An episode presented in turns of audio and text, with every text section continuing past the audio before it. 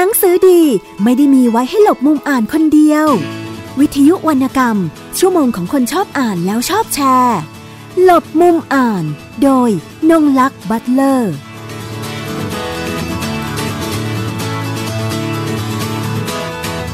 สวัสดีค่ะ คุณผู้ฟังทุกท่านวันนี้นะคะ รายการหลบมุมอ่านวิทยุไทย PBS นะคะ ก็เอ่อเดี๋ยววันนี้เรามีผู้ร่วมรายการนะคะ เป็นแขกคนสำคัญเลยค่ะที่ ดิฉันเองก็ก็จะจัดคิวตัวเองนะคะกว่ากว่าจะได้คิวตัวเองที่จะได้สัมภาษณ์นะคะ ของแขกคนสำคัญท่านนี้นะคะของของรายการของเรานะคะ ที่ได้ให้เกียรติเราในวันนี้นะคะ ก็เดี๋ยวก่อนอื่นต้องขอแจ้งทางท่านผู้ฟังก่อนนะคะว่าในการรับฟังวิทยุไทย PBS นะคะ สามารถติดตามรับฟังได้ที่ www.thaipbsradio.com นะคะ แล้วก็ฟังผ่าน วิทยุเอ่อขอโทษค่ะ ฟังผ่านมือถือนะคะ ดาวน์โหลดแอปพลิเคชันนะคะไทย PBS รับฟังได้ทั้งระบบ Android แล้วก็ iOS นะคะ วันนี้นะคะดิฉันได้รับเกียรติเป็นอย่างสูงนะคะ จากท่านอาจารย์ชมัยพร แสงกระจ่างบางคมบางนะคะขอเรียกทั้งสองนามสกุลเลยนะคะ ที่ได้ให้เกียรติกับรายการของเราเพื่อมาร่วมพูดคุยในเรื่องราวต่างๆ เกี่ยวกับ หนังสือวรรณกรรมงานเขียนนะคะ โดยวันนี้ดิฉันเองก็ได้ทำรายการบางส่วนมานะคะว่าจะคุยกันเรื่องอะไรบ้างนะคะ กับทางอาจารย์ชมัยพรแสงกระจ่างนะคะ ท่านเป็นศิลปินแห่งชาติสาขาวรรณศิลป์ ปีพุทธศักราช 2557 นะคะ ตอนนี้อาจารย์อยู่ในรายการกับเราแล้วค่ะ สวัสดีค่ะอาจารย์ สวัสดีค่ะ ค่ะวันนี้ทางรายการหลบมุมอ่านวิทยุไทย PBS ต้องขอขอบพระคุณอาจารย์เป็นอย่างสูงนะคะยินดีที่ได้ค่ะให้เกียรติมาร่วมพูดคุยในรายการวันนี้นะคะค่ะก่อนอื่นเลยเนี่ย คงต้องคุยกันก่อนว่าเออเห็นอาจารย์ก็งานเยอะนะคะมีจัดเวิร์กช็อปนี่ทั้งปีเลยนะคะคิวไม่ใช่น้อยเลยปีที่แล้ว อย่างปีนี้ก็เห็นทางสถาบันปันสุข นะคะก็มีคิวใช่ของอาจารย์ออกมานะใช่คะค่ะจัดอบรมที่ค่อนข้างหลากหลายทีเดียว วันนี้จะขอเริ่มด้วยที่เรื่องของการเขียนสารนิยายก่อนนะคะอาจารย์เพราะว่าอาจารย์มีความโดดเด่นในตรงนี้มาก แล้วก็ได้เขียนสารนิยายของเอ่อศรีบุรบุคคพาลสำคัญค่ะของโลกนะคะใช่สามท่านค่ะค่ะเดี๋ยวให้อาจารย์พูดถึงคร่าวๆถึงถึงเล่มที่ได้เขียนก่อนค่ะแล้วก็เล่มล่าสุดที่เขียนออกมาด้วยเล่มค่ะเล่มแรกที่เขียนคือของศรีบุรพาเพ ราะว่าท่านเป็นนักเขียนเป็นบุคคลสำคัญของโลก แล้วก็ปีนั้นเป็นเป็นครั้งแรกที่จะลองลองคือคือก่อนหน้านั้น เดี๋ยวก่อนหน้านั้นที่จะเป็นบุคคลสำคัญเนี่ยเคยเขียนประวัติของสอบุญเสนอ ซึ่งท่านเป็นผู้ที่อุทิศที่ดินและบ้านให้สมาคมนักเขียนแห่งประเทศไทย และตอนนั้นดิฉันเป็นนายกสมาคมนักเขียนแห่งประเทศไทย ก็เลยเขียนประวัติท่านเพื่อให้คนอื่นได้รู้จักว่าอ่าท่านเป็นใครมาอย่างไรนะคะ แต่เขียนเป็นลักษณะของสารานิยาย ก็ตีพิมพ์ในนิตยสารสกุลไทยในสมัยนั้นพอเขียนเขียนเสร็จเนี่ยเราก็เราก็รู้แล้วว่าว่าเวลาหาข้อมูลหาอะไรต่างๆเนี่ยเราต้องระมัดระวังอย่างไรนะคะ พอมาเขียนประวัติของศรีบุรพาก็ทำให้ข้อมูลเป็นชุดเดียวกัน คือเป็นคนที่ใกล้กันอยู่รุ่นในรุ่นใกล้เคียงกัน ก็เขียนประวัติศรีบุรพาในในวาระครบรอบร้อยปีแล้วที่ได้ประกาศท่านให้เป็นบุคคลสำคัญของโลก นะคะก็ก็เป็นลักษณะการหาข้อมูลแบบเดียวกัน จากนั้นก็มาเขียนในช่วง 110 ปี ท่านปรีดีพนมยงค์ก็เขียนประวัติท่านปรีดีนะคะ ของศรีบุรพานั้นชื่อว่ากุหลาบแห่งแผ่นดิน ของท่านปรีดีนั้นชื่อว่าสันติปรีดีนะคะ และก็ล่าสุดเนี่ยก็มาเขียนของอาจารย์ป่วยอึ้งภากรนะคะ บุคคลสำคัญของโลกเหมือนกัน ในหัวข้อเดียวกันหัวข้อทำทำนองเดียวกันคือเป็นเรื่องของสารนิยายของประวัติชีวิตท่าน ก็ในชื่อว่าดอกหญ้าเหนือผืนดินนะคะก็สามเรื่องด้วยกันค่ะนะคะ ก็เป็นบุคคลสำคัญของโลกทั้งสามท่านใช่ค่ะในในทั้งสามท่านเนี่ยค่ะไม่ได้อยู่ในประเทศทั้งสามท่านนี่มันนี่เป็นความใช่เศร้ามากคือขณะที่เราเขียนกำลังเนี่ยจะถามถึงกำลังจะถามถึงโศกนาฏกรรมเออชะตากรรมของทั้งสามท่านนี้ซึ่ง มีผลกระทบเวลาเขียนอย่างไรบ้างค่ะคือคือตอนที่เขียนศรีบุรพาเนี่ยเพราะว่าท่านเป็นนักเขียนและเราเป็นนักเขียน เรามีความรู้สึกว่ายังไงเราก็ต้องเขียนประวัติท่านนะคะ แล้วก็เรื่องข้อมูลเกี่ยวกับการเขียนเราก็อ่านหนังสือของท่านมาตลอดเนาะมันก็มันก็ไม่ได้ทันคิดในเรื่องที่ว่าบ้านปลายชีวิตท่านเป็นแบบนี้ แต่ว่าเราสะเทือนใจ เพราะตอนนั้นเนี่ยตอนเขียนศรีบุรพาเนี่ยอ่า คุณชนิดสายประดิษฐ์ท่านยังมีชีวิตอยู่ และท่านก็เป็นผู้ให้สัมภาษณ์ เวลาที่ท่านให้สัมภาษณ์ ถึงฉากสุดท้ายของชีวิตของศรีบุรพาเนี่ยเราสะเทือนใจมาก เพราะว่าเรียนถามท่านว่าท่านได้นั่งอยู่เคียงข้างศรีบุรพาในขณะที่ศรีบุรพากำลังจะจากไปใช่ไหม คุณชนิดก็ตอบว่าไม่ใช่ดิฉันนอนป่วยอยู่อีกห้องหนึ่งคือประโยคนี้มันสะเทือนใจมากๆว่า ไอ้ที่ภาพที่เราคือเราเป็นนักเขียนนะนะเราชอบจินตนาการแหมคงจะภรรยากุมมือจนวินาทีสุดท้าย มันคนละเรื่องนะคะ ความเป็นจริงมันโหดร้ายกว่านั้นคือท่านนอนป่วยอยู่คนละห้องเลย ก็สะเทือนใจแล้วว่าโอ้โหแล้วประวัติท่านเนี่ยเวลาเขียนเนี่ยพอจะคือพอเวลาจินตนาการมากๆตามแบบนักเขียนเนี่ยคุณชนิดสายประดิษฐ์ท่านก็กรุณาแก้ให้เพราะท่านท่านคงไม่อยากให้เราเห็นว่าสีบุรพาเป็นเทวดา หรืออะไรทำนองนั้นนะท่านก็บอกว่าไม่เอาไม่เอา แบบนี้สีบุรพาไม่เป็นหรอกอะไรเงี้ยคือเราเราโกรธแทนเนี่ยเราเราอยากเราก็ฟูมไฟใช่เราก็ใส่อารมณ์เราฟูมไฟเล็กน้อยโกรธอะไรเงี้ยเราใส่สีบุรพาโกรธหรือสีบุรพาน้อยใจประเทศไทยอะไรอย่างเงี้ยท่านบอกไม่ไม่สีบุรพาไม่เคยน้อยใจประเทศไทย เราก็มานั่งคิดเออจริงนะบางทีเนี่ยผู้ที่อยู่ใกล้เนี่ยเขาจะเข้าใจ แต่เราเนี่ย เป็นผู้หญิงด้วย แล้วเราไปเขียนประวัติของผู้ชายด้วยเนาะเราก็ไปใส่อารมณ์แบบผู้หญิงก็ท่านก็แก้ให้ นี้พอหลังจากเขียนประวัติศรีบุรพาแล้วเนี่ย พอมาเขียนประวัติของท่านปรีดีเนี่ยสันติปรีดีเนี่ยโชคดีมากเลยที่ที่ลูกสาวทั้งสามยังอยู่นะคะคือคือลูกสาวลูกชายลูกหลายคนอะ่ะยังสามารถให้ข้อมูลได้ ครบถ้วน โดยเฉพาะยิ่งอาจารย์ดุษฎีมนมยง ท่านท่าน จะบอกรายละเอียดเยอะหรือท่านอาจจะคล่องแคล่วว่องไวกว่าคนอื่นอะไรอย่างเงี้ยนะคะท่านก็จะให้ข้อมูลมาเราก็ประมวลประวัติของท่านปรีดีมาแล้วก็ค่อยๆเขียน ท่านผู้หญิงเองท่านก็เขียนประวัติของท่านไว้โดยละเอียดละเอียดละออมากเห็นเป็นภาพเลยทำให้ทำงานง่ายขึ้นนะคะ ยากที่สุดก็คือตอนที่ท่านอยู่เมืองนอกเพราะดิฉันไม่ได้เคยไปกราบท่าน ก่อนหน้านั้นเดนก็ยังไม่เคยไม่หมายว่าชื่อเสียงของท่านเนี่ยที่จะทำความรู้จักอย่างเต็มร้อยก็ยังไม่ได้รู้จักเลย เพราะว่าเราอยู่ในสังคมที่ข้อมูลปิด ข้อมูลมันถูกปิดไปครึ่งหนึ่งตลอด แล้วข้อมูลเบี้ยวๆตลอดนั้นการมาเขียนประวัติทั้งสีบุรพาทั้งท่านปรีดีเนี่ยสองเล่มแรกเนี่ยเท่ากับเราต้องไปเปิดข้อมูลแล้วเราก็ค่อยๆจะหนกตกตื่นไปเรื่อยๆว่าอ้าวข้อมูลมันเป็นแบบนี้เนาะมันเป็นแบบนี้เนาะแล้วก็เขียนนะคะ เพราะฉะนั้นช่วงที่อยู่ต่างประเทศเนี่ย ก็ต้องไปหาข้อมูลต่างๆ และเป็นลักษณะเดียวกันเลยนะคะ ช่วงของสีบุรพาเนี่ยหาจากคุณชนิดแต่ไม่บอกนะคะ ช่วงของท่านปรีดีเนี่ยหาข้อมูลต่างประเทศยากยากแม้ว่าคุณดุจจะจะบอกแต่ว่ามันเหมือนกับข้อมูลมันไม่มันไม่มีปรากฏอะมันไม่มีปรากฏบางทีเราถามไม่ถูกอะเราไม่รู้จะถามว่าอะไรมันก็ข้อมูลก็ยากพอมาถึงเล่มที่สามเนี่ยซึ่งเป็นเล่มของอาจารย์ป่วยอึ้งภากรเนี่ย ท่านก็เขียนของท่านไว้ในตอนแรกๆเหมือนกัน เราก็เพียงแต่เอาทั้งหลายทั้งปวงเนี่ยมาเชื่อม แล้วก็ใช้เทคนิคการเขียนนวนิยายทำให้สอดคล้องเป็นเรื่องเดียวกัน แต่พอถึงต่างประเทศพอท่านเส้นโลหิตในสมองแตก เขียนยากมากก็เลยงงเฮ้เราจะอธิบายยังไง เราจะบรรยายยังไง เราจะเราจะรู้ได้อย่างไรว่าท่านคิดท่านรู้สึกอย่างไร เราก็ทำทำให้ดีที่สุดเท่าที่เราคิดว่า คนที่เส้นโลหิตในสมองแตกยังแล้วท่านยังยังดูมีความสุขกับชีวิตที่เป็นอยู่ในขณะนั้นได้เนี่ยควรจะเป็นอย่างไรนะคะ แต่เรียกว่าทั้งสามเล่มเนี่ยเสียน้ำตามาก คือเขียนไปร้องไห้ไปนะคะ คือคือตอนที่เขียนสีบุรพาเนี่ยเรารู้อยู่แล้วว่าท่านเสียชีวิตที่เมืองจีน แล้วก็รายละเอียดก็พอสมควรเนื่องจากเราเป็นนักเขียน ก็สะเทือนใจเพราะว่าได้ยินคุณชนิดพูดเรื่องฉากสุดท้าย พอมาถึงท่านปีดีเนี่ยสะเทือนใจสะเทือนใจตกใจ ตื่นใจคือมันมีหลายข้อมูลมากเพราะท่านปรีดีจะเป็นข้อมูลที่ปิดที่สุดในในในความรู้สึก พอมาเขียนของท่านปรีดีครบสมบูรณ์ได้ในตอนจบเราก็พบว่าโอ้ท่านมีความมีคนที่ที่อยากให้ข้อมูลหรือมีความยิ่งใหญ่เยอะมากนะคะคนคนที่อยากให้ข้อมูลเรื่องความยิ่งใหญ่ของท่านเยอะมากแล้วเราก็สามารถเขียนไปได้แต่มาไปถึงของอาจารย์ป่วยอึ้งภากรเนี่ยคือช่วงท้ายของท่านเนี่ย มันเป็นช่วงที่ที่มันไม่มีใครเปิดข้อมูล พอเราไปเปิดข้อมูล หรือเราไปหาข้อมูลกลายเป็นว่าเราต้องไปเที่ยวหาตามรายบุคคลหรือตามในในเว็บไซต์ที่คือต้องใช้เทคนิคการหาแบบคือคือลูกหรือว่า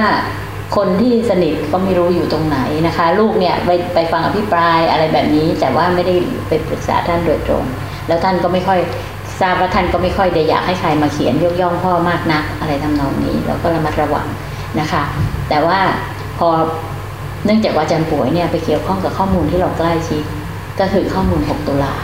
เป็นข้อมูลที่เราได้ยินด้วยหูของเราเองในบ้านในเมืองของเราเอง ใกล้ที่สุดมันสะเทือนใจมาก ยิ่งยิ่งยิ่งถึงตอนสุดท้ายที่ท่านกลับมาเมืองไทยแล้วท่านจะกลับไปเมืองนอกอะไรอย่างเงี้ยมันมันใกล้ตัวมากอะ่ะ มันสะเทือนใจจนมีความรู้สึกว่าเราทนแทบไม่ได้ ยังโมโหบางเวลาเนี่ยร้องไห้แบบกระทุบโต๊ะด้วยมีความรู้สึกอย่างนั้นจริง ๆ ว่าทำไมทำไมมันต้องเป็นอย่างนี้ เราก็ทุบทุบโต๊ะไปด้วย รู้สึกจริง ๆ ว่า โอ้ทำไมประวัติของอาจารย์เป็นแบบนี้คนที่ที่ทำอะไรให้แผ่นดินในบ้านเราเนี่ยทำไมเป็นแบบนี้หมดเลย มันเหมือนกับสามครั้งอะ่ะ มันซ้อนกันเข้ามาซ้อนเข้ามาจนถึงคนที่สามเนี่ย เราสะเทือนจิตเรารู้สึก แล้วประวัติอาจารย์ป่วยเนี่ย ตอนสุดท้ายอาจารย์ก็น่า คือเราสะเทือนใจสุดด้วยเนี่ยมันมันมันแล้วยิ่งมาเทียบกับเหตุการณ์ปัจจุบันก็ยิ่งสะเทือนใจนะคะ เพราะฉะนั้นดอกหญ้าเหนือผืนดินเนี่ยเป็นเป็นเรื่องที่อินอะคืออันอันอื่นเนี่ยอินแบบข้อมูลมีพร้อม แต่อันเนี้ยอินแบบอินแบบเราเห็นน่ะเราสัมผัสเรารู้สึกใกล้ตัวใช่มันใกล้มากนะคะ แล้วก็ เปิดข้อมูลอะไรหลายอย่างที่เราก็ตกใจอีกเหมือนกันว่า เออ จริง ๆ อาจารย์ก็ทำอะไรอะไรไว้เยอะแยะมากมายแต่ตอนนั้นมันเหมือนม่านดำแบบดำเลยนะสังคมมันปิดปุ๊บไปเลยน่ากลัวมาก คือเดินไปหาหมอเนี่ยหมอยังพูดเรื่องนี้ เอาหนังสือไปให้หมอเนี่ย หมอยังพูดประโยคอะไรบางประโยคที่เราตกใจมากอะหมอยังไม่รู้เลย ไม่รู้อะไรเลยอะนี่คือข้อมูลที่ผิดพลาดผิดพลาดมากๆเลยนะคะอะ แต่กี้ขนลุกอยู่ เพราะว่าทางอาจารย์พูดไปก็น้ำตาคลอด้วยนะคะอืมนี่มี reaction กันหน่อยอืมนะคะ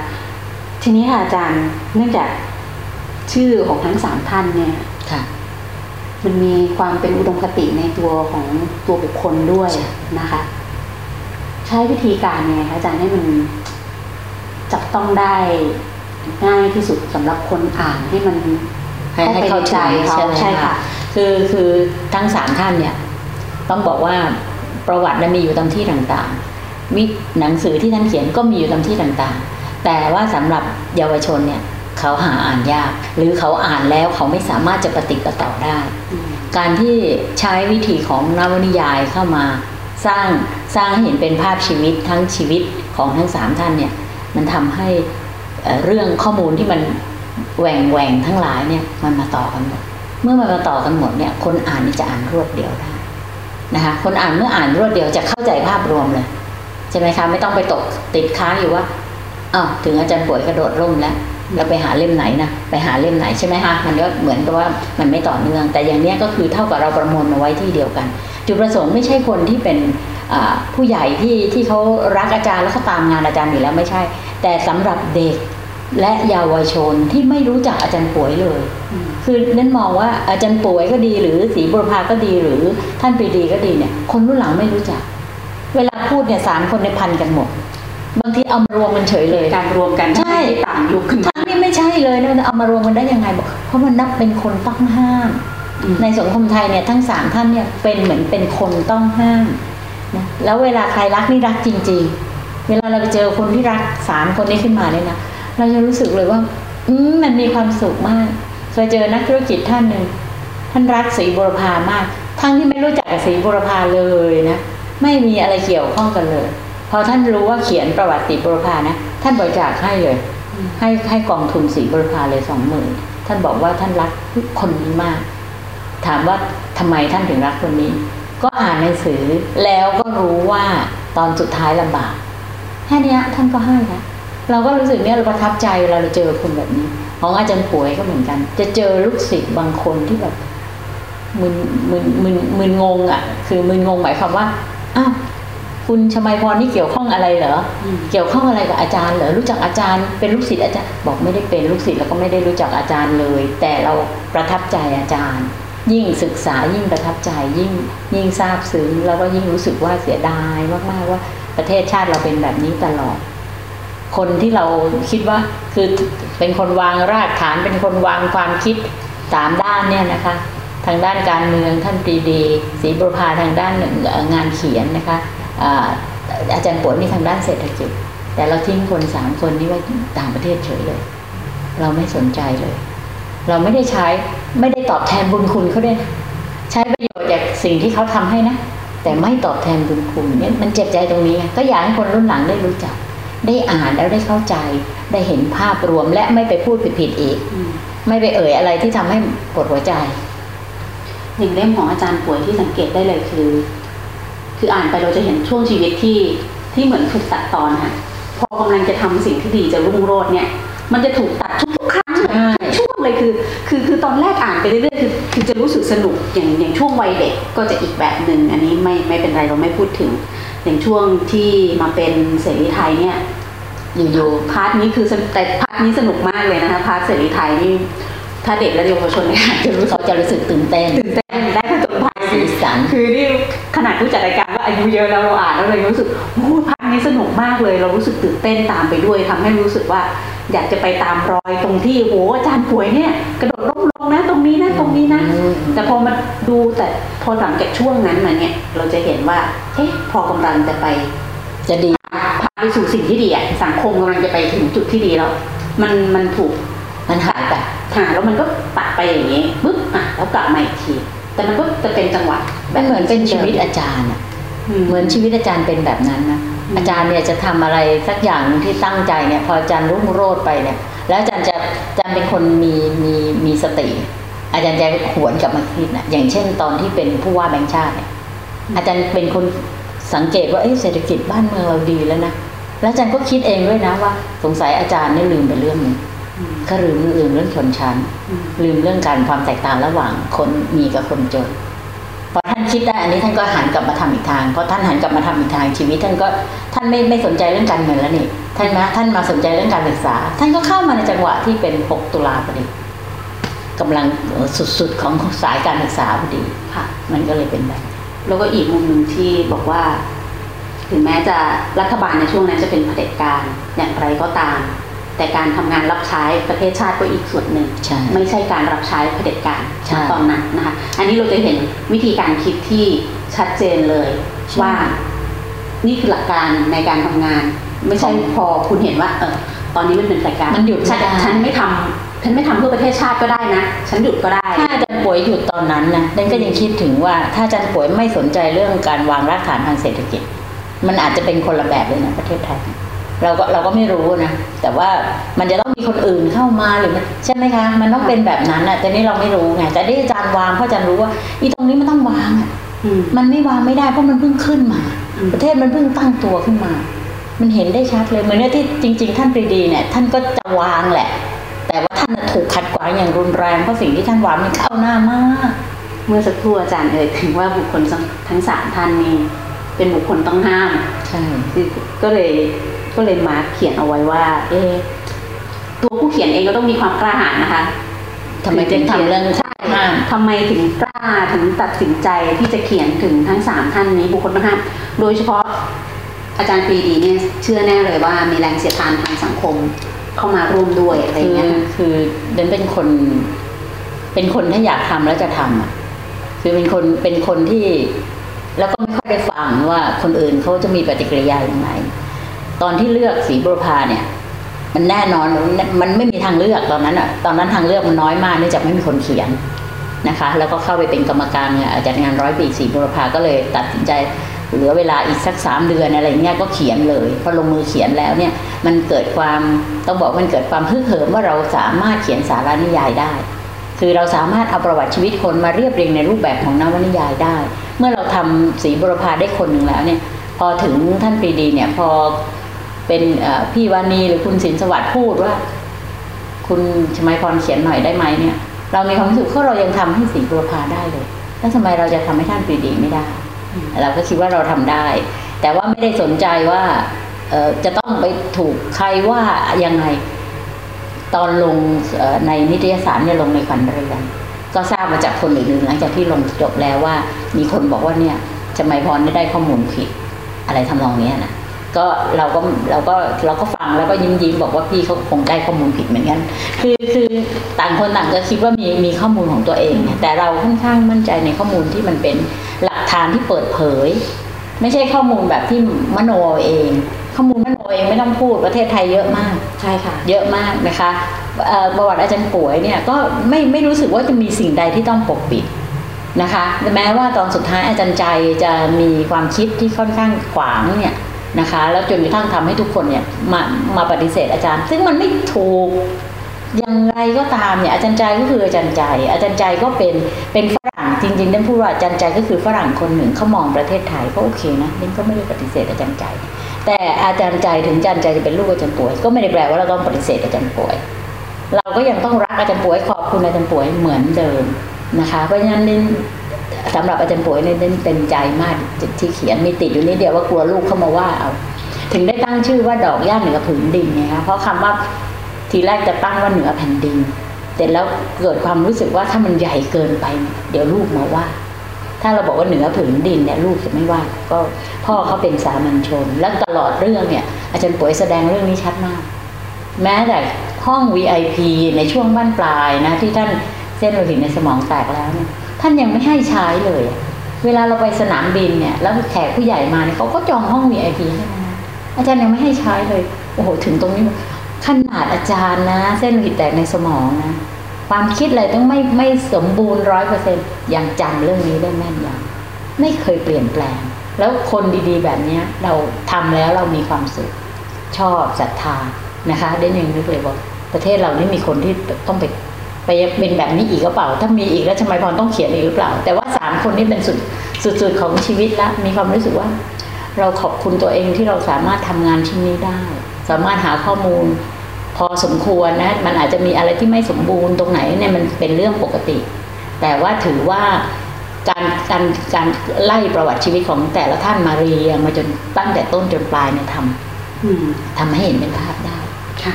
แหมก็กำลังจะถามอาจารย์พอดีค่ะว่า มีใครอีกบ้างหรือเปล่าที่แบบอุ้ยอยู่ในใจของชมัยพรนะอยากจะเขียนบ้างจังเลยคนนี้ จริงๆยังนึกถึงท่านพุทธทาสนะคะ เพราะว่าท่านก็ได้อ๋ออาจารย์พุทธทาสอาจารย์อ่าสันติสุขเขียนไปแล้วนะอ๋อเหรอคะแล้วก็รู้สึกท่านคุณพระประชาเปล่าคุณประชาเปล่าคือมีคนเขียนเยอะไงคนคนที่อย่างพระนี่เขียนยากนะเพราะว่าเวลาเราเขียนประวัติพระเนี่ยเราถ้าเราเป็นผู้ชายเนี่ยเรายังพอจะเข้าถึงอารมณ์อะไรบางอย่าง ถ้าเราเป็นผู้หญิงไปเขียนประวัติพระนี่ยากมากค่ะอะก็เลยประวัติพระนี่ยังไม่ได้เขียนประวัติแม่ชีนี่ไม่แน่นะคะก็ก็จะมีข้อจำกัดตรงนี้ เดี๋ยวเรียนให้อาจารย์ทราบนิดนึงเพราะว่าเคย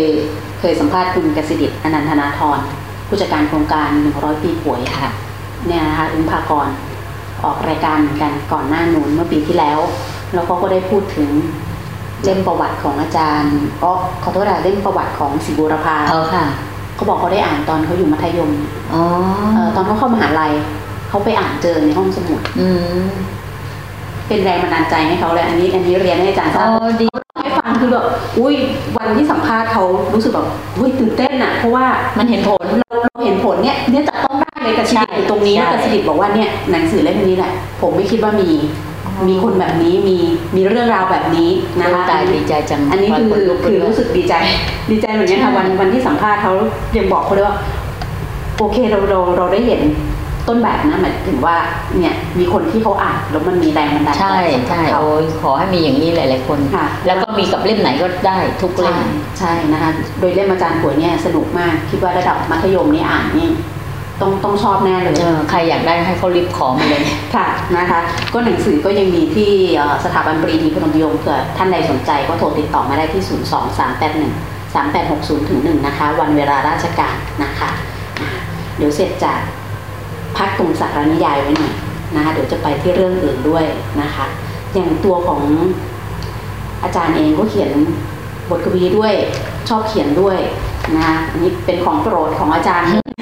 ใช่นะคะมีมีงานที่ไหนนี่แต่งได้ฉับพลันเลยนะคะ เป็นแบบ happening art ก็มีนะคะแล้วก็อาจารย์หลังจากที่ได้ไปไปทำเวิร์กช็อปนะคะนะมีอบรมอะไรให้กับเด็กและเยาวชนค่อนข้างจะมาก อาจารย์เห็นว่าตัวกวีนิพนธ์เนี่ยมันมีความสำคัญมากน้อยแค่ไหน คือโดยงานพวกที่เป็นนิยายหรือว่าเป็นสารคดีเนี่ย เราค่อนข้างจะหาอ่านง่ายๆหรือว่า มันอาจจะอ่านง่ายกว่าหรือเปล่า ไม่ต้องอาศัยเทคนิคฉันทลักษณ์หรือว่าความเข้าใจอะไรมากกว่านั้นอย่างเงี้ยค่ะ คือกวีนิพนธ์เนี่ยมันเป็นเรื่องของคำเป็นเรื่องของเสียง เป็นเรื่องของภาพ ถ้าคนอ่านเห็นคำภาพเสียงชัดเจน เข้าถึงอารมณ์ของบทกวีนั้นได้ มันทะลุเลยกว่านวนิยายเรื่องสั้นอีกนะค่ะแต่ต้องเข้านะคะคือถ้าเข้า ได้แล้วเนี่ยมันจะทะลุไปเลย มันจะมันจะมันจะมีความลึกคือเนื่องจากมันเป็นงานประเภทที่ใช้คำน้อย มีความหมายลึก มีความหมายกว้างที่สุด มีความหมายลึกที่สุดทีนี้ถ้าคนเอาคนที่อ่านเนี่ยเอาไปตีความปั๊บเนี่ยเขาจะตีความได้หลากหลายได้ได้ได้แตกต่างมากอะโดยที่ยังคงอยู่บนฐานเดิมอยู่เพราะฉะนั้นไอ้ความความสามารถในการตีความนี้มันขึ้นอยู่กับ ตัวกวี เอ้ยขอโทษตัวผู้อ่านแต่ละคน เมื่อตัวผู้อ่านแต่ละคนและตัวกวีเนี่ยทั้งสองฝ่ายต่างมีประสบการณ์พอประสบการณ์มันมาทาบทับกันเนี่ย แล้วมันเกิดการตีความออกไปเนี่ยมันจะมีความลึกมาก เหมือนกับเวลาเราอ่านอ่าจารึกจารึกอ้าวลืมชื่อเฉยเอ่อห้องเรื่องห้องสมุดของของของท่านนางคารน่ะ คือเวลาเราอ่านอ่านเฉยๆแล้วก็เอ๊ะท่านในคารพูดอะไร อุ้ยอ่านไปอ่านมาตายแล้ว ห้องสมุดโลก ห้องสมุดจักรวาลห้อง แล้วแต่ใครจะตีความโอ้ใบไม้ทุกใบนี่มันเป็นห้องสมุดนี่มันก็คือห้องสมุดตายแล้วเราเราสามารถเรียนรู้ มันใหญ่มากเลยมันมหาศาลมากเลยอะในขณะที่คนที่อ่านธรรมดาเขาก็อ่านได้อ่านยากงงอะไรเงี้ยใช่ไหมคะแต่ถ้าลึกก็จะเข้าไปเลย ทะลุไปเลย แล้วก็ยิ่งใหญ่เลยเห็นความยิ่งใหญ่ของกวี เห็นความยิ่งใหญ่ของถ้อยคำเห็นความยิ่งใหญ่ของเนื้อหาทั้งหมดที่ต้องการนำเสนอ เพราะฉะนั้นกวีนิพนธ์มันจึงเป็นงานประเภทที่สร้างยากอ่านยาก แต่ถ้าเข้าถึงแล้วเนี่ยจะทะลุไกล ลึกซึ้งเขาบอกว่ามันสามารถยกระดับจิตวิญญาณได้หัวอาจารย์พูดอย่างนี้บางทีหนูมาคิดเมื่อสักครู่อะค่ะ ก็มาคิดว่าเอ๊ะต้องปีนบันไดอ่านหรือเปล่าอะไรอย่างเงี้ยค่ะ ไม่ไม่ต้องเป็นบันไดอ่าน ใช้ต้องประสบการณ์ ใช้ค่ะใช้ใช้การอ่านมากอืมใช้การอ่านมากคือการอ่านมากเราจะเห็นคำมากพอเราเห็นคำมากเนี่ย เราจะไม่เห็นคำเป็นคำคำเดียว ไม่ใช่เห็นคำนี้แล้วความหมายเดียว เราจะเห็นคำนี้แล้วมีความหมายลึก ความหมายแตกต่าง ความหมายอย่างเงี้ยใช่ไหมคะเมื่อความหมายมันเมื่อคำที่มันมีความหมายแตกต่างมันมาอยู่ด้วยกันปั๊บเนี่ยพอเราเราอ่านเนี่ย มันก็จะได้ความหมายใหม่ขึ้นมาอืมคำชุดใหม่ กลุ่มกลุ่มกลุ่มความรู้สึกใหม่ โอ้ยมันได้เยอะเลยอะ่ะทีนี้มันเล่นมันยิ่งเล่นมันยิ่งสนุก กวีนิพนธ์เนี่ยมันมีความความงามตรงนี้ คุณยิ่งอ่านคุณยิ่งสนุก คุณยิ่งเข้าถึง คุณยิ่งสนุก คุณยิ่งสนุก พอยิ่งสนุกแล้วก็เลยจะอาจจะดูหลบเร้นเข้าไปอยู่ในโลกของตัวเองใช่ไหมหลายหลายๆคนก็อาจจะบอกว่าไอ้พวกกวีนี่เป็นพวกบ้าพวกอะไรเงี้ยแต่ว่าจริงๆก็คือมันเป็นโลกเฉพาะ ที่ที่เข้าถึงแล้วจะเข้าได้อย่างลึกซึ้งอืมเข้าถึงแล้วจะเข้าได้ถึงจิตวิญญาณ มันจริง ๆ มันเป็นพี่น้องกับประเภทนั่งสมาธิได้เลยนะมันคือต้องเข้าถึงนะใช่มันเป็นพี่น้องกันได้เลยคือมันมันไปไปไประดับแบบนั้นน่ะอืมแต่ถ้าเราไม่เข้าถึงเราก็จะมองว่าตายแล้วอะไรไม่รู้ไม่รู้เรื่องเขียนอะไรก็ไม่รู้อะไรเงี้ยไม่สนใจใช่ไหมคะเพราะฉะนั้นมันต้องให้ให้ความใส่ใจที่นี่เนื่องจากกวีนิพนธ์เนี่ยเป็นงานมรดกด้วย เป็นงานมรดกหมายว่าเป็นงานที่มันเกิดขึ้นจากของเราเองค่ะนะคะ เป็นลักษณะทางวัฒนธรรมของเราเอง เมื่อมันเป็นลักษณะของเราเองโดยเฉพาะเนี่ย เรายิ่งทำความเข้าใจเรายิ่งเห็นราก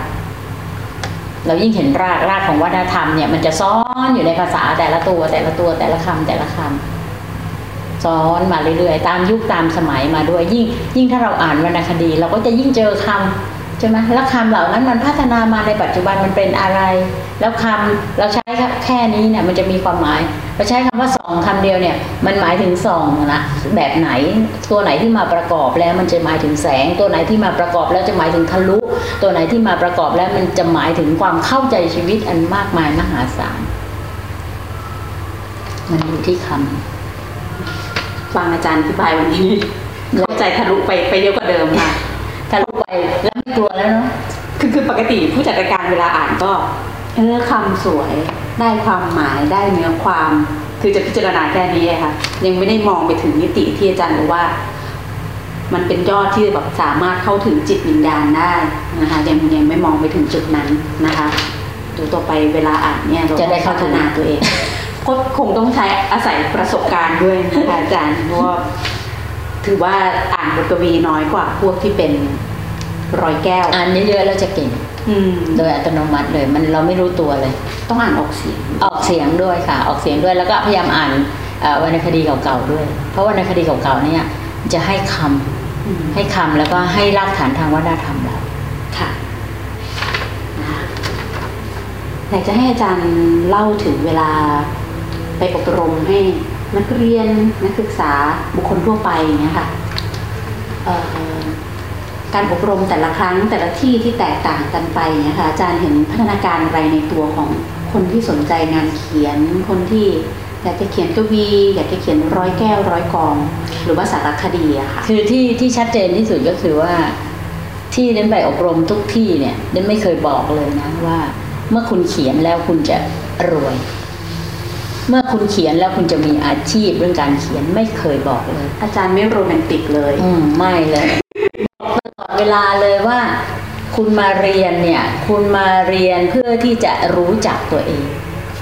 การเขียนคือการเรียนรู้จักตัวเอง คุณจะได้รู้ว่าคุณคิดว่าอะไร คุณอารมณ์ความรู้สึกคุณเป็นอย่างไร ถ้าคุณรู้จักตัวเองชัดเจนว่าคุณคิดอะไร คุณอารมณ์ความรู้สึกของคุณรู้สึกอย่างไรแล้วเนี่ย ถ่ายทอดออกมาได้ ใช่ไหมถ้าไม่ชัดเจนมันก็ถ่ายทอดออกมาไม่ได้ เมื่อคุณถ่ายทอดออกมาได้นี่แปลว่า สมมุติว่ามันกำลังอึดอัดกำลังมีความทุกข์มันก็จะดีขึ้น มันเป็นการเยียวยาพอมันเยียวยาเสร็จเรียบร้อยเนี่ยคนรอบๆคุณก็สบายด้วยเพราะคุณไม่ไปอารวาสเขาแล้วคุณไม่ไปทะเลาะเขาแล้วคุณไม่ไปเพ่งโทษเขาแล้วคุณไม่เกิดอะไรกับเขาแล้วนั้นเหมือนกันหมดค่ะ ไม่ใช่อบรมแต่น้องๆ หรือเยาวชนหรือผู้ใหญ่หรือคนแก่หรืออะไรนะคะ นักโทษนั่นก็พูดอย่างเดียวกัน นักโทษที่อยู่ในคุกเนี่ย เขาไม่สะเขาไม่ได้คิดหรอกว่าเราไปอบรมเขาเนี่ยเขาจะเอาไปเป็นอาชีพได้ ไม่ใช่จบ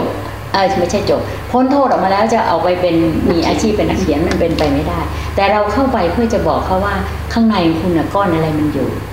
มันดำอยู่ข้างในใช่ไหมเอาออกกระจายออกแผ่ออก มองเข้าไปให้ทะลุว่าจริงๆแล้วไอ้เราเนี่ยมันดำจริงหรือเปล่าหรือว่าเราเนี่ยมันไม่ใช่ มันคืออะไร เมื่อคุณเข้าใจตัวเองชัดเจนขึ้น คุณจะเข้าใจคนอื่น คุณจะเข้าคุณเข้าใจตัวเอง คุณจะเข้าใจมนุษย์คนอื่นด้วย เมื่อคุณเข้าใจมนุษย์คนอื่น มนุษย์ต่อมนุษย์เข้าใจกันจบโลกก็งดงาม มองมองดูเป็นอุดมคติมากเลย แต่คิดอย่างนี้จริง ๆ คิดอย่างนี้ตลอดเวลาเลยเพราะฉะนั้นเวลาไปพูดกับน้องๆเนี่ย ประเด็นแรกก่อนอื่นคือทำความเข้าใจเลย ว่าคุณเขียนไปเพื่ออะไรค่ะเขียนเพื่อดูแลตัวเอง อบรมเพื่อรักษาตัวเอง รักษาใจตัวเองให้มันอยู่ในสถานะ โกรธก็ให้รู้ว่าโกรธ เกลียดก็ให้รู้ว่าเกลียด เกลียดอย่างไรอธิบายได้ แล้วมันจะหายค่ะ ไอ้ของพวกนี้ถ้ายังโกรธอยู่แล้วอยู่ข้างในแล้วไม่เคยเอาออกเนี่ย มันก็จะอยู่อย่างนั้นแหละ แล้วมันก็จะไประรานคนอื่น แต่ถ้ามันระบายออกไปแล้วมันเขียนออกไปแล้ว แล้วเราสามารถเขียนยิ่งเราเอาฝีมือทางวรรณศิลป์เข้าไปจับ เราสามารถอธิบายมันออกมาได้ แล้วมันกลายเป็นสุนทรียะความรู้สึกที่เรามีต่อภาวะตัวเราเองบางทีเราเกลียดตัวเองใช่ไหม เราเกลียดตัวเราเองอะเราทำไมเป็นคนน่าเกลียดอย่างนี้ เราโมวแต่เกลียดตัวเองเราก็ไม่มีความสุข แต่ถ้าเราสามารถอธิบายออกมาแล้วมันมีความงามของมันออกมาได้ เราก็จะรู้สึกว่าโลกนี้ เรานี่ก็ทำอะไรดี ๆ ได้เหมือนกันอืมใช่ไหมคะเพราะฉะนั้นมันเป็นการเยียวยาตัวเอง การเขียนเนี่ยเป็นการเยียวยาตัวเอง การอ่านเนี่ยเป็นการหาข้อมูลเพื่อการเยียวยาตัวเอง ใส่เข้าไป ใส่เข้าไปใส่เข้าไปอืมนี่คือหลักการ แต่เวลาไปอบรมแล้วเนี่ย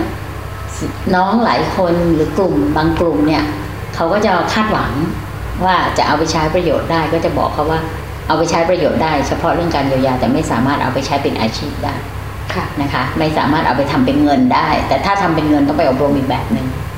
ต้องไปอบรมกับคนอื่นที่เขาจะเอาไปทำเป็นเงินได้เขาคนที่จะทำเป็นเงินได้เขาก็จะบอกอะคุณต้องเขียนเรื่องนี้นะคุณต้องเขียนเรื่องแบบนี้นะคุณใช่ไหมคะเป็นมัน how to เป็น how to หรือเป็นเรื่องโรแมนติกหรืออะไรก็แล้วแต่นะคะ มันไม่เหมือนกันอ๋อเหรออาจารย์อืมเนาะอะไม่ว่าอ่านหรือเขียนก็คือเยียวยาตัวเองได้ใช่นะแต่เป็นวิธีการให้ข้อมูลตัวเองคนละแบบเท่านั้นใช่เองนะคะใช่อืมนะคะแล้ว อย่างเวลาอาจารย์เขียนเองงานของตัวเองนะคะคิดว่าตัวเองเวลาเขียนนี่เขียนเพื่อเยียวยาตัวเองด้วยหรือเปล่าคะเออ มันไม่มัน มันก็น่าจะเป็นอย่างนั้นนะโดยอัตโนมัติ คือเรา เราไม่ได้พูดไปโดยที่เราไม่ได้ เราไม่ได้ทำด้วยตัวเองอืมเราทำด้วยตัวเราเอง เราเลยรู้ว่าทำไมเรามีชีวิตแบบนี้มาได้ เพราะว่าคือที่ที่ที่ที่สรุปออกมาเป็นแบบนี้ หรือว่าพยายามไปพูดเป็นแบบนี้ตลอดเนี่ย เพราะว่าสสังเกตเอาจากงานตัวเอง คืองานเนี่ยไม่ใช่ว่าไม่ใช่ว่าทำโดยตั้งใจว่าเออฉันจะเยียวยาแล้วนะมันไม่ใช่ แต่หมายความว่านี่สรุปให้ฟัง คือเวลาเขียนเนี่ยสมัยก่อนเนี่ยเด่นมีเรื่องมีความทุกข์ในชีวิตมีคดีความเนี่ย เวลาลงมือเขียนเราสังเกตเรื่องที่เราเขียน อย่างคำทักของคนที่เป็นนักอ่านทั้งหลายเนี่ยมันก็เป็นมีความหมายกับเรา เช่นอาจารย์ทักว่าทำไมเรื่องเธอมีแต่พระทำไมเรื่องเธอมีแต่พระทำไมเรื่องเธอต้องตัวละครต้องฝัน เออ เราฝันนี่เราคงจะกดดันอะไรสักอย่าง เรามีพระนี่เราคงอยากจะหาทางออกให้ชีวิต มันเห็นแหละแต่ว่าแต่ละเรื่องเนี่ยมันค่อยๆเขียนไป มันค่อยๆเขียนไปค่อย ๆ เรียนรู้ไปเรียนรู้ไปพอวันไหนไม่มีพระสักเรื่องก็จะมีอาจารย์โทรมาบอกว่า เรื่องนี้ไม่มีพระเธอเอาพระไปไว้ไหนอะไรเงี้ยหรือบางเรื่องเนี่ยเราเรื่องให้ใช่หรือบางเรื่องเนี่ยเราเขียนแล้วเนี่ย เรานึกว่าเราสอนตัวละครนะเราคิดว่าเราสอนตัวละครเราเราเขียนไปให้เด็กวัยรุ่นเรามีปัญหาอะไรเต็มที่ ปรากฏว่ามีนักอ่านมาบอกว่า เอออ่านเรื่องนี้ซ้ำครั้งที่สองแล้วมีความรู้สึกว่า คนเขียนกำลังสอนตัวเองอืมโอ้เราก็มาดูตายจริง ไอ้ที่เราวางไว้ทั้งหมดนั่นแหะมันคือความทุกข์ของเราแหละ แต่เราไปใส่ตัวละครเรียงมา แล้วเราก็สอนตัวละครไป ในขณะเดียวเราบอกตัวเราเองไป มันก็คือกระบวนการการเยียวยาตัวเองนั่นเอง โดยเราไม่รู้ตัว แต่ทำทำมาเรื่อยๆ คือเดนเป็นคนทำงานเยอะ คือทำทำนวนิยาย นี่ต้องขอบคุณนิตยสารเพราะนิตยสารเนี่ยเขาถูกต้นฉบับไม่เลิก เมื่อเขาทวงต้นฉบับไม่เลิก เราก็ต้องทำงานไม่เลิกถูกไหมคะเมื่อเราทำงานไม่เลิก เราก็ได้มีโอกาสในการเยียวยาตัวเองไปได้เรื่อยๆ เมื่อเยียวยาตัวเองไปมันก็มีผิดมีถูกมีดีมีไม่ดี อันนี้เป็นเรื่องปกติธรรมดา แต่ว่ามันเท่ากับเราได้ปฏิบัติ การได้ปฏิบัติด้วยตัวเราเองว่าเนี่ยเราเขียนแบบเนี้ยนะแล้วมันช่วยเราได้ บางทีเนี่ยมันง่าย ๆ เลย เช่น เราโกรธใครสักคนหนึ่ง แล้วเราไม่ได้แสดงออกไป แล้วเราก็เอาเอาความโกรธนั้นแหละบอกไม่เป็นไรเธอทำให้ฉันโกรธไม่เป็นไร เดี๋ยวฉันเอาเธอไปเขียนเป็นตัวละคร ตอนใหม่ ๆ คิดอย่างนี้จริง ๆ แล้วเอามาเขียนเป็นตัวละคร เราก็ไม่โกรธเขาแล้วไงแต่เราไปอยู่ในตัวละคร ตัวละครแล้วก็เล่นของตัวละครของเราไป มันก็เป็นการเยียวยาอย่างหนึ่งก็ช่วยได้ มันช่วยได้ของมันโดยอัตโนมัติค่ะก็วิธีการเขียนของอาจารย์นี่ จุดหนึ่งก็คือเหมือนเป็นการใช้เสียงสะท้อนจากภายในของตัวเองนะคะเพื่อบอกเราสื่อสารกับทางผู้อ่านด้วย แล้วก็ได้สื่อสารกับตัวเองด้วยนะคะ อืมเดี๋ยว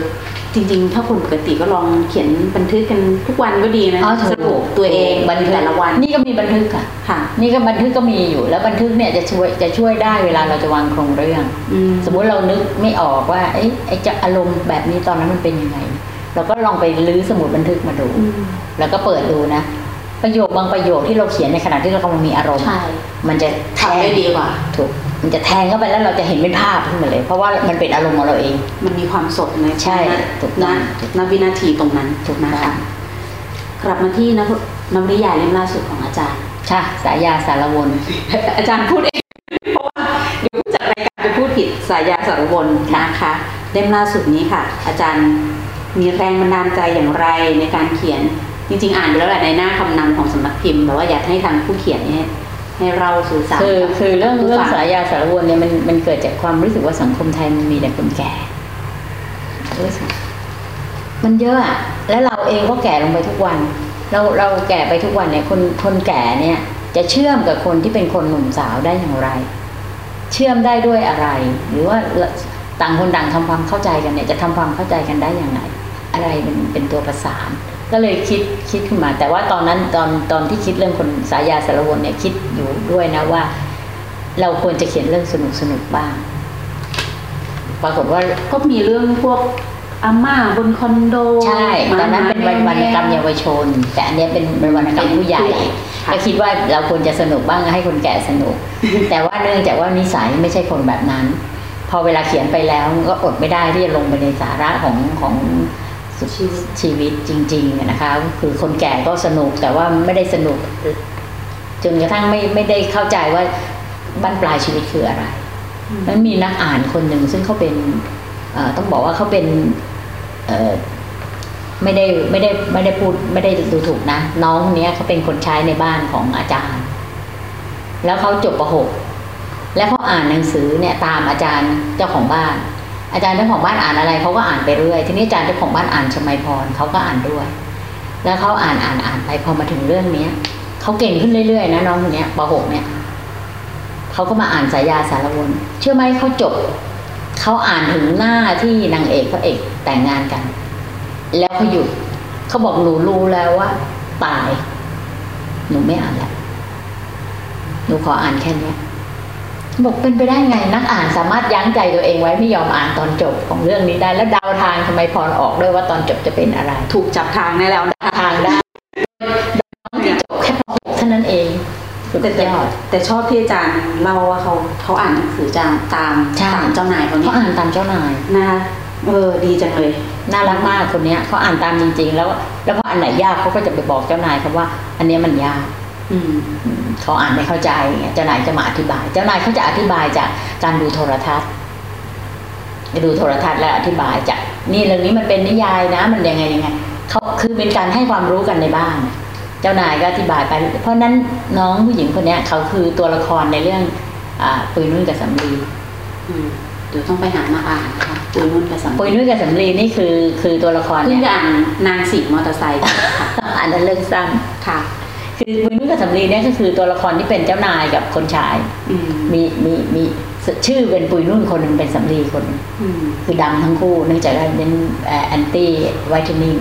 นะคะก็เลยให้ตัวละครคู่เนี้ยแล้วก็เอาน้องคนเนี้ยไปเขียนเป็นตัวละครที่เป็นปุยนุ่นอืมส่วนสำลีนั่นคือเจ้านายอืมอันนั้นเจ้าเจ้าคนชายคนนี้ก็เลยอ่านหนังสือตามเจ้านายดูตอบตอบโต้มีปฏิสัมพันธ์กันอย่างรวดเร็วอะไรอย่างเงี้ยอืมนะคะอืม ตัวตัวอย่างเมื่อสักครู่ที่อาจารย์ได้ยกมาเนี่ยคือเอ่อเราคงไม่ใช้แต่เฉพาะกรณีของเจ้านายกับคนใช้แค่นั้นนะคะคิดว่ามันใช้ได้หมดเลยในครอบครัวใช่อย่างเช่นการดูโทรทัศน์ด้วยกันใช่ผู้ปกครองเนี่ยจำเป็นมากเลยต้องอธิบายให้ลูกฟังถูกนะไม่ใช่ปล่อยให้เขาดูดูของเขาไปสเปกสปะใช่นะคะแล้วก็อ่านก็เหมือนกันอืม ถ้าอ่านแล้วเขาไม่เข้าใจเนี่ย แล้วเขาไม่เขาไม่คุยกับ ถ้าแม่ไม่ได้อ่านด้วยเนี่ยบางทีเขาไม่รู้จะถามใครอืมแต่เขาไปอ่านกับเพื่อนก็ไม่เป็นไรนะการอ่านหนังสือเล่มเดียวกันนี่เป็นสุดยอดอืมเป็นสุดยอดของการทำความเข้าใจ เพราะบางเรื่องมันยาก หรือบางเรื่องมันคิดไม่เหมือนกัน พอคนอ่านที่คิดไม่เหมือนกันมาคุยกัน โอ้ มันโลกแจ่มขึ้นมาเลยค่ะโอ้มันจริงเหรอโอ้ใช่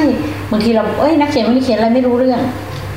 พอเรามาอ่านอ๋อเข้าใจ เหมือนกับซีไรท์ที่ถูกหาว่ายากเนี่ย คุณต้องอ่านพร้อมๆกัน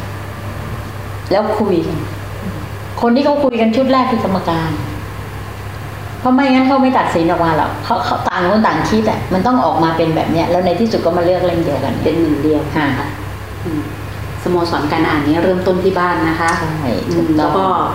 ขยายออกมาได้ค่ะกับกลุ่มเพื่อนฝูงนะคะ ที่อ่าน แล้วก็เอามาพูดคุยกันนะคะน่าจะทำในรายการวิทยุด้วยนะ อยากอยากทำมาเออจริงๆอ่านเล่มเดียวกัน จริงๆเนี่ยยังอยากยังเคยคิดว่าอยากจะทำลักษณะว่าเอาคนทั่วไปนี่แหละ ที่เขาอ่านเล่มไหนแล้วก็ชอบให้เขาโทรมาเล่าให้ฟัง ใช่ได้ แล้วก็เล่มเดียวกันเนี่ยประประประกาศไปเลยว่าเออเนี่ยสัปดาห์นี้มีเอ่อเรื่องอะไรอืมแล้วนะคะให้เขาโทรมา ต้องขอตอบรับความคิดที่อาจารย์เสนอไว้ก่อนนะคะ ว่าน่าสนใจนะคะ เดี๋ยวก่อนจะไปสู่อ่าเดี๋ยวต่อไปจะไปสู่อีกคำถามเนื่องจากอาจารย์เคย เป็นอดีตนายกนะไม่ใช่ไม่ใช่นายกรัฐมนตรีนายกสมาคมนักเขียนแห่งประเทศไทยและช่วงที่ผ่านมาก็ได้ทำกิจกรรมเยอะมากนะคะเอ่ออยากจะให้พูดถึงวรรณกรรมในอาเซียนของเราเนี่ยค่ะ กับในกลุ่มย่านเดียวกันเนี่ยแหละค่ะระแวกเดียวกันว่า ไทยเรากับเพื่อนบ้านมีพัฒนาการเป็นอย่างไรบ้างคะ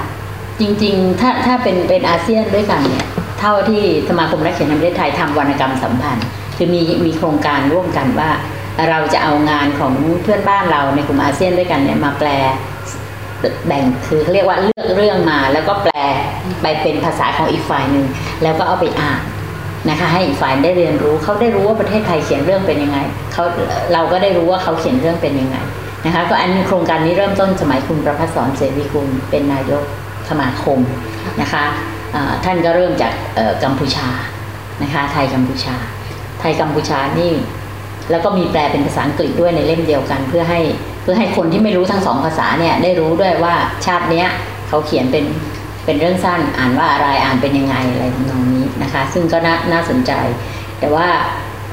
สมัยเดนก็จะทำมาเลเซียนะคะมาเลเซียแล้วก็มีจีนแถมมาด้วย เพราะว่าตอนนั้นไปหนันหนิงนะคะก็ไปทำของจีนมาด้วย แล้วก็พอคุณเจนมาต่อเนี่ยคุณเจนก็มาต่อ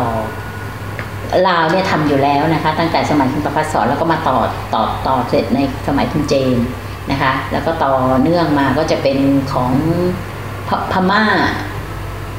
เอ๊ะพม่านี่ยังไม่เสร็จนะพม่ายังไม่ทำยังไม่ยังกำลังเล่มล่าสุดที่ได้คืออินโดนีเซียค่ะพม่ากำลังทำ ของของของมาเลนี่สองครั้งสาครั้งละคือมี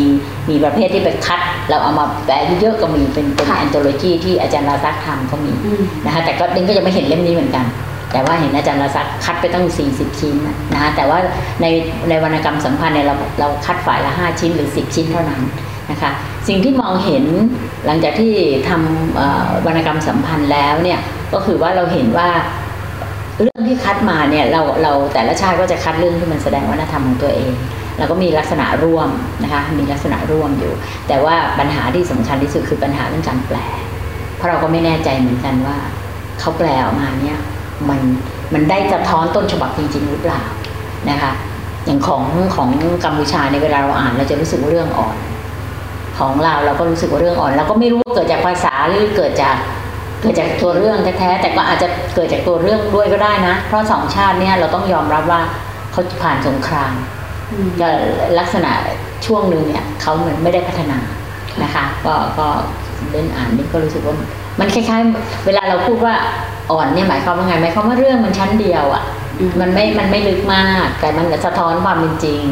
ในขณะเดียวกันทันทีที่เรารวมกับจีนนะที่เราไปทำกันนั้นหนึ่งที่เด่นทำปีนั้นน่ะ สิ่งที่เราเห็นก็คือไทยอ่อน จีนเข้มแข็งมาก ซ้อนมาก ซับซ้อนมาก เรื่องเดียวกันเลยนะ เรื่องครอบครัวเหมือนกัน พ่อกับลูกเหมือนกัน ของเขาได้ซ้อนไปสามชั้นอะ ของเราชั้นเดียว หรือสองชั้นอย่างเก่งที่สุดเราก็เยอะแล้วนะของเราเนี่ยแหมคัดไปอย่างดีอ้าวไปเจอของจีนนี่โอ้ทำไมมัน คือสังคมด้วย สังคมมันมีความซับซ้อนด้วยแล้วไอ้คนเนี่ยมันก็เลยมีความคิดซับซ้อน นักเขียนก็คิดซับซ้อน มันก็เลยซ้อนซ้อนพอซ้อนไปพลังก็เยอะ เวลาอ่านนี่แบบสะดุ้งเลย เห็นเลยว่าอาเรื่องของจีนนี่แรงยิ่งมาเจอเรื่อง ตอนหลังไม่ใช่ ไม่ใช่วรรณกรรมสัมพันธ์เรามาอ่านเรื่องของยูหัวเนี่ย แล้วเรามาดูวรรณนิยายไทยปั๊บเรารู้เลย ว่ามันไม่ได้กัน มันมันเข้ากัน มันไม่ถึงมันไปไม่ถึงตรงนั้น ของเขาเนี่ยมันไปไกลมากเลย เช่นเดียวกันเวลาเราอ่านวรรณกรรมอาเซียนของบางชาติเราก็จะรู้สึก แต่ทีนี้ปัญหามันคือภาษาเรื่องการแปล แปลมันอาจจะเป็นตัวทำให้ไอ้ความอะไรอะซับซ้อนความความเข้าใจอะไรบางอย่างมันหายไปก็ได้ เพราะฉะนั้นก็อันนี้ก็คือเราคงต้องพัฒนากันต่อถ้าไมพัฒนาเรื่องการแปลนี่ยาก เวียดนามเนี่ยบทกวีดีมากนะ